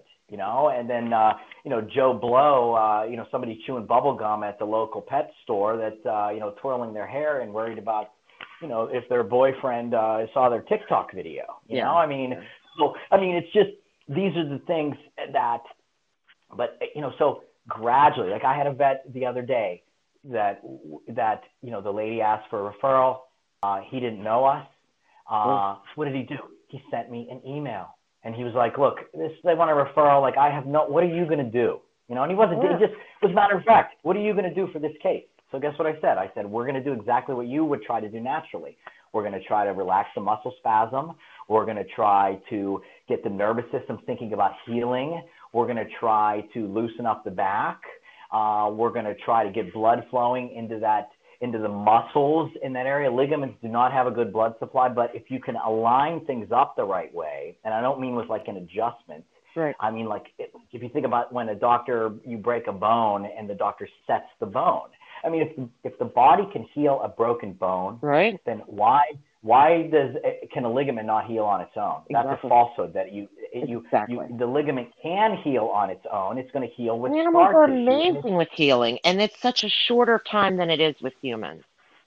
Yes. So I replied to this vet, you know, as you, you know, just with my best answer, and he sent the referral. He was like, "Thank you so much," you know, and well, you know, let me know how it goes. So you know, he didn't, he didn't know, but being a you were able to educate him. Yeah. Yeah, this, but but not even me. He was was compassionate enough and uh, thoughtful enough and cared enough about this case to say, you know, let me at least check in with this guy or this, these people and let, see what they have to say. I mean, if, if he didn't like what I had to say, he didn't have to give the referral. If the vet doesn't give the referral, we don't take we the case, or we say, look, we can't, we, you need to get another opinion. You know, we can't yeah. see you. Um, so, you, you know, it's, I, I just, you know, again, just how the practice was built, yeah. gradual results, people getting familiar, you know, uh, trying to do your best to do the right thing, knowing that we have zero chance of causing harm. We're not twisting, we're not pulling, you know, getting back to, you know, what we started this with, which was, you know, veterinary, quote unquote, veterinary chiropractic versus going to see a chiropractor that works on animals. Right. Um, you know, we don't do the, uh, and again, with the knee that's uh, like, say, that, again, getting back to this knee thing, but this can go, you know, for the people that are listening, we, this can, any of these examples that we use today can be used on really anything, and I, the front end, the neck, et cetera. Like, if, even if there is something out, it's being pulled out by muscles, it's being controlled by nerves.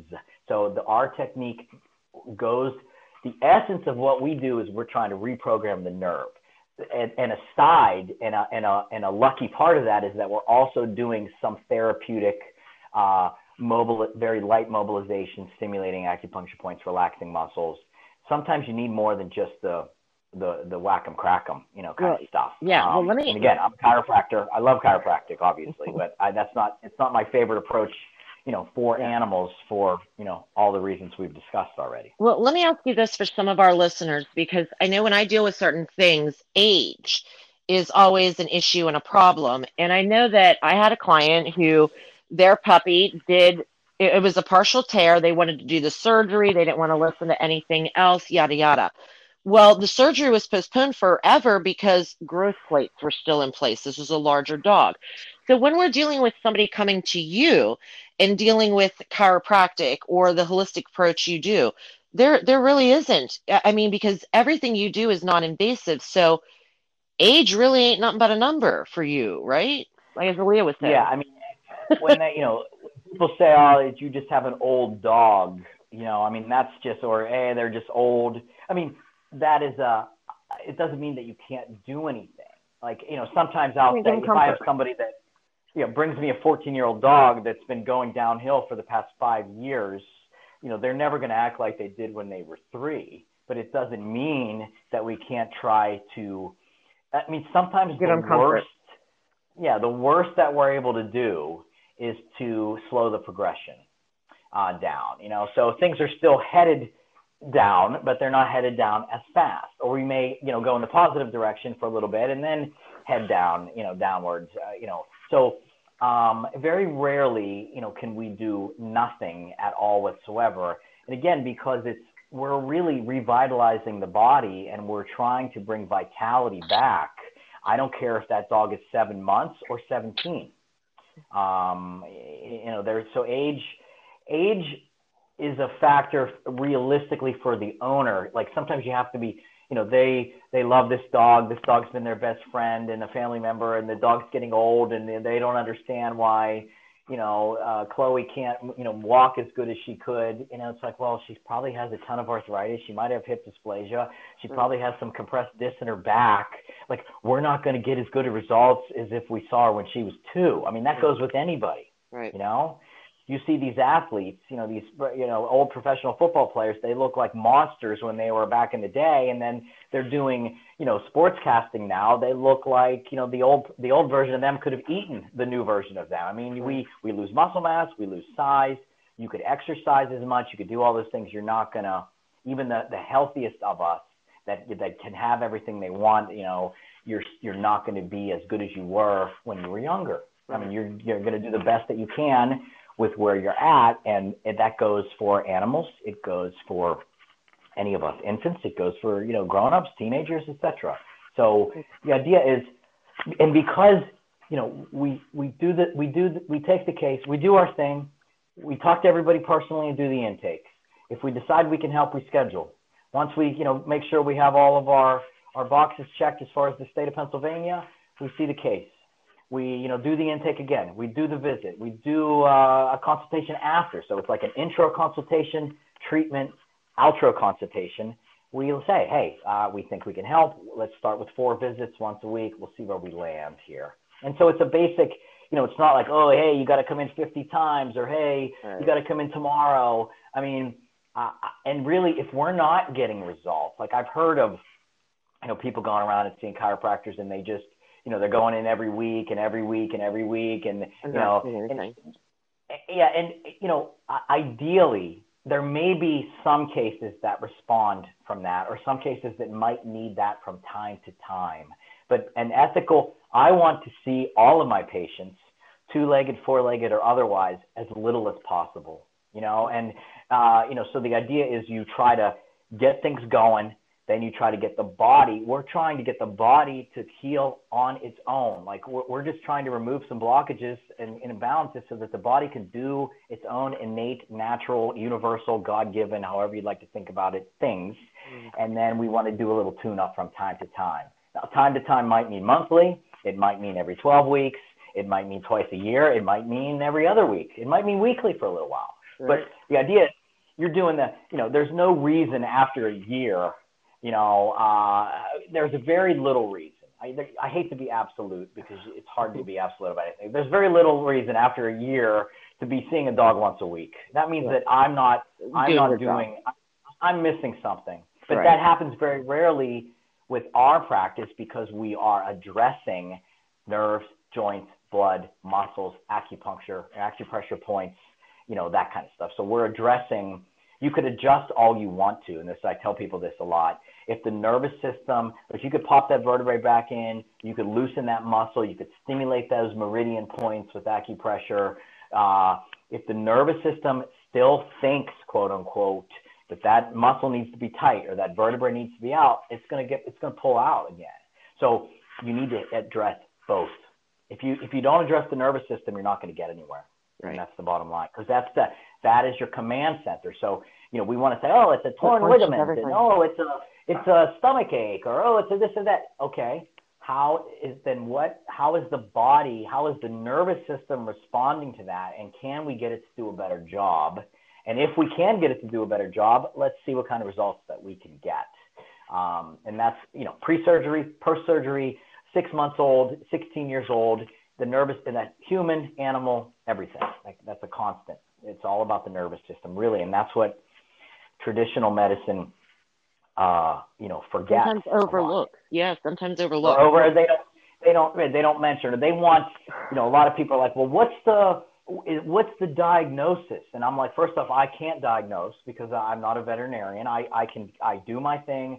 Uh, you know, and I've been used as an expert by the state of P A before to answer questions, et cetera. And I was telling these guys, these reps from the state of P A, like the, you know, I give findings, you know, so we're, the dog comes in with a sore back. So I'm not telling the, hey, you have a, this is a blown disc or this is a that. I, I do my thing. We give findings based on what we are able to do. That is it. You know, we're not like we have people say, oh, can you put a diagnosis on the insurance? No, we can't. You know, you, you got to get the diagnosis from your vet. I'm very happy to kind of bow to the vets or to acknowledge the vets because that is the way that it should be, but it can go both ways. You know, it's like an old, you know, there's this old kind of thought process like, oh, well, you know, Doctor Doctor X Uh, is, you know, treating, you know, dogs in his parking lot of his chiropractic office after hours on a Tuesday night, you know, and I think, and that is where, and, and, you know, maybe they may be doing it out of the goodness of their heart. Maybe they're doing it to make a little extra money, you know, but I think that's where the stigma uh, comes yeah. from. And, um, you know, like I've seen videos, there was a guy, you know, in his flip flops, you know, treating a horse, you know, like, or he's at the golf course and he's, he's literally videoing this. I'm like, how the hell is this guy not going to get investigated, you know, by the state, but he, you know, he's at the golf course and he's showing about how much he cares about the animals, whatever. He's adjusting, you know, this dog out of the, out of his car at the golf course. Now, granted, I've adjusted dogs and cars in the veterinary parking lot, right. You know, when the owner either couldn't bring the dog in or the owner or couldn't, the you dog's know, too uncomfortable. Yeah. I've, just, I've had that issue with mine. It gives a it gives us a bad name. Or if I've right. gone to expos, you know, they're like, oh, can you do a demo? And can you, you know, can you can you adjust some animals and whatever? I'm like, you don't see the orthopedic surgeon, you know, right. going and, and, you know, having a crowd surgery. Yeah. And, and doing, you know, whatever. I'm like, this isn't, you know, we're not a carnival act, you know, here. It's, so I think that, you know, the, the passion that chiropractors have, and because of, you know, some of the B S that we've had to deal with over the years, you know, that we, we want to try harder, and, and that's a good thing. But I think sometimes it, it comes off bad. Like I, I literally watched this guy's videos and my stomach, I, I had, I got nauseous. You know, I'm like, oh my God, like this is the reason why all this B S happens, is because of stuff like this. So yeah. I, I, you know, when I first came to Pennsylvania, you know, you think, well, I'm a chiropractor and I can adjust and I can do everything. So it's a, it's a little bit of a, a pill to swallow, uh, because you don't, the rules and aren't like right in your face. So you think, okay, I can start adjusting. And then you, you find out real quick that it's not cool, you know, with certain, uh, you know, um, members uh, of the veterinary community, and then maybe the vet board. And that's, and so and you got to prove yourself. Yeah. But it's, it's, you know, it is what it is. And the quicker that I found that, the more that I accepted that, and the more that I became a team player, it's like, how can I ask them, you know, to, to, to accept me and to, to, to do something that I'm not doing for them, you know? So it's like, so I decided it had to start, come from me and start from me. And because of that, and once I started making those shifts, Uh, now, granted, it, it took some, some learning, you know, and some, and some research, et cetera. But, um, you know, it's, it's just become better and better and better. I mean, we get referrals from vets every single week. Uh, and, um, you know, we are more accepted than we ever have been. And, we, and what does that mean? It means that we're helping more animals, right? You know, and, right. um, and, or we're giving. And again, what does the vet want? What does the owner want? They want the damn dog to get better. They want the cat to get better. They want to help, you know, help. Even the surgeon, the, the, the rec, hey, you, you need surgery. The surgery is your only option. This is their heart. That's what they believe, you know? Yeah. So how, what do we do? It really comes from the client that says, look, I want to go see this guy. Like, and people forget this. You are in charge of your own animal's care. And I, you know, you need it's, to it's be a, a voice for your animal. Like, look, I want to go see this person. Like, there's, you know, you, what are you saying? Oh, he he manipulates, or he doesn't have vets. That's bullshit. If you excuse my French, like, look at his website. Like, he does have vets. He doesn't manipulate. Like, everything you're saying is wrong. Like, you're mm. you're you're putting me off. Like, this guy has all these great reviews of his practice. These people have wonderful things to say about him. He's honest. He's ethical. He's been practicing for a long time. He follows the laws in the state of P A. Like, like it's the like, I want you to do this for me. Like, there's no reason why you cannot, based on the information. And if you can't take the ten seconds to look at this person's website, and, you know, then, you know, why am I here, essentially? And, uh, you know, and that, and we've had people do that, and we've had vets be standoffish, and we just started getting referrals from a local practice that historically, you know, they were jagoffs to us for a while. And then all of a sudden, you know, I, I met a vet and worked with a vet on an equine case that happens to know, and I don't know if they talked or whatever, but it was, you know, we talked and we had a good meeting, and I helped, I worked with her to help the case. And then miraculously, somebody that they know, you know, they, they, they, we got a referral from them, and I almost fell out of my chair, you know? So, it, and then we've gotten two from them so far. So mm, it's, yeah. um, you know, it's really the people. Uh, and, you know, we're chipping away, chipping away, chipping away. Now, there are some that just, you know, they won't, and that's their prerogative. And, okay. you know, we tell the people, hey, we can't see you. We need a vet. You know, have to get a second opinion, you know, that kind of thing. So, but luckily, that happens very, very, very rarely nowadays, um, which is which is a plus. Well, Mike, I'm, I'm so glad you're able to, you know, be on here with us, just letting us know what you do, giving us another alternative. Um, one last question before I have you give everybody all your information so they can get in contact with you. Um, I know a big part of everything when we're dealing with our pets is cost. So I just want to ask you, um, do you take insurance? How does that kind of work yeah. with your practice? And so that people aren't thinking like, I'm, I'm spending all this money on, you know, a doggy chiropractor. So well, the, talk to me a little bit about that. Okay. Uh, it's decided on a case-by-case basis, and that's why we do the intakes uh, personally. Um, you know, so if it's a large dog that's going to try to uh, bite my face off, and that, uh, you know, is in a ten out of ten pain and that can't walk, you know, that, that especially initial visit and, you know, some of the follow-up visits may be more than, you know, if it's a loving uh, golden or a loving uh, dachshund that, uh, you know, just, uh, you know, can't lift its head up, you know, that kind of thing. Um, so it's case by case. I mean, we could have a small dog that, uh, you know, we schedule more than a larger dog. So there's a lot of factors, and that's really better. Instead of just having a baseline, it's better for the client because it's just based on, you know, how long is it going to take? What are we getting into? What's the medical history? So that's why when people call, they're talking to one of the doctors, and we, you know, we, we, we make our best recommendation. And we're also very fair. We could quote somebody X, and we could say, if it doesn't take as long, if it's easier, we don't, you know, I'd rather have happy people than make the extra fifty bucks or something. Again, I don't, I don't ever think that way. We don't, I don't think business ever at all, you know? So know. It's, it's about, Uh, I mean, business as far as administratively, you know, like, oh, well, we want to make sure we, you know, the, make sure we're doing right by the clients. But so it's a case by case basis. Um, if we take a case, we usually start with once a week, uh, you know, and, and then once we get the ball rolling, we go every other week, we go every third week, we go every fourth week. Uh, and that's, again, just a general outline.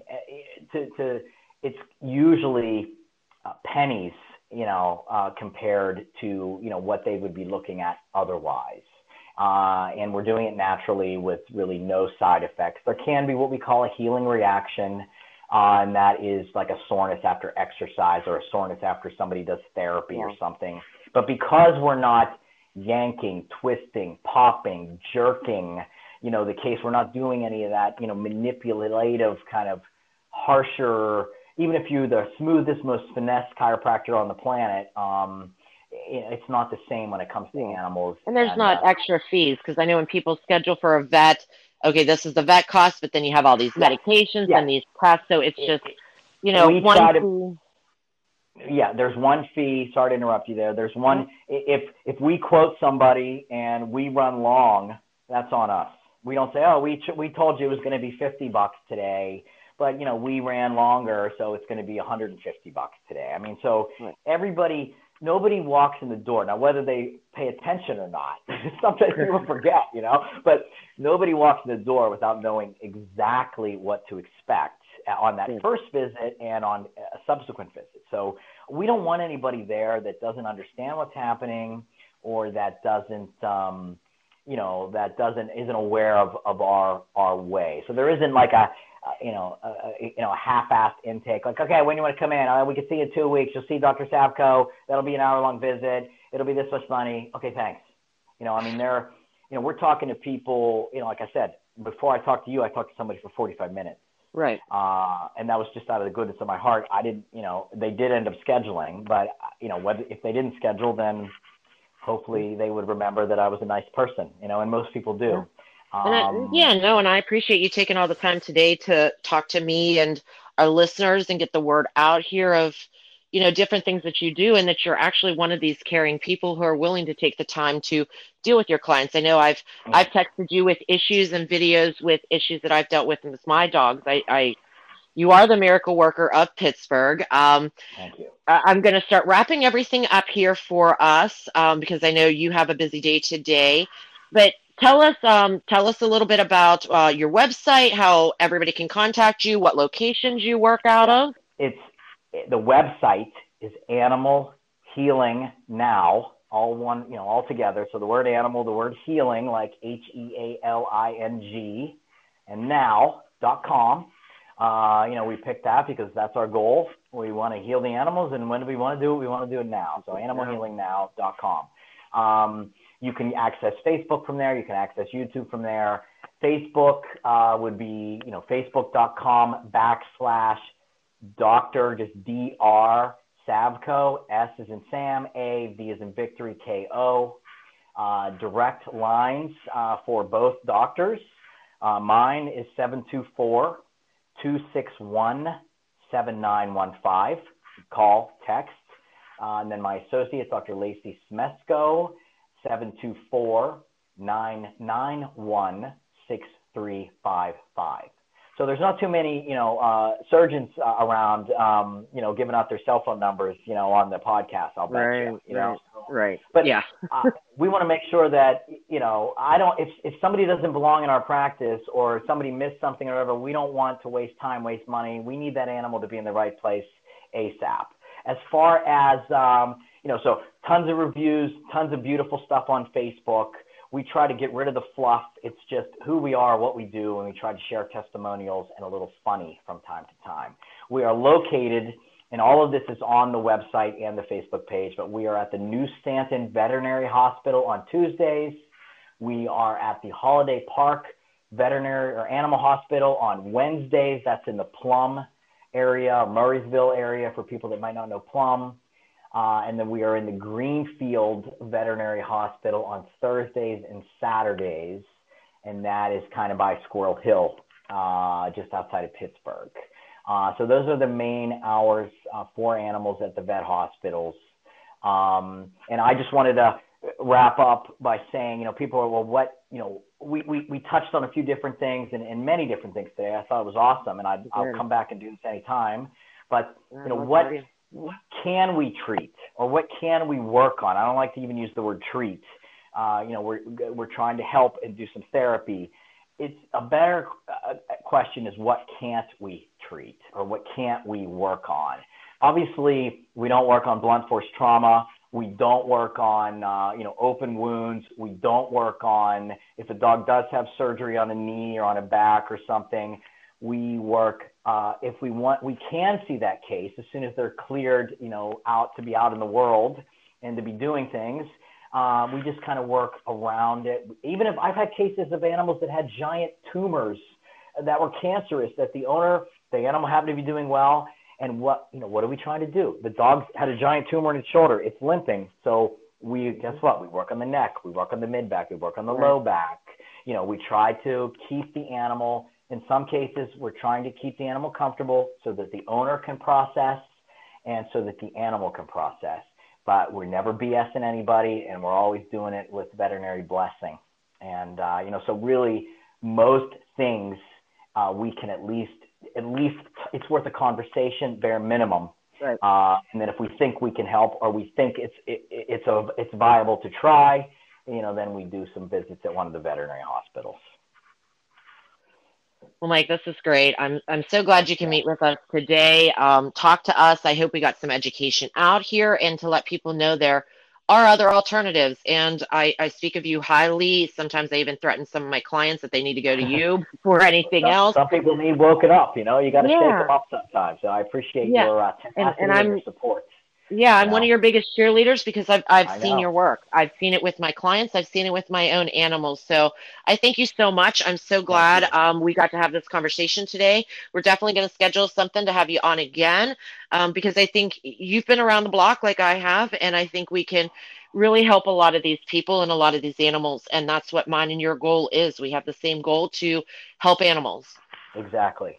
Amen to that. And uh God bless everybody, and blessings to you, Jen, and uh, have a wonderful uh, rest of your day, and I look forward to uh, doing this again soon. You too.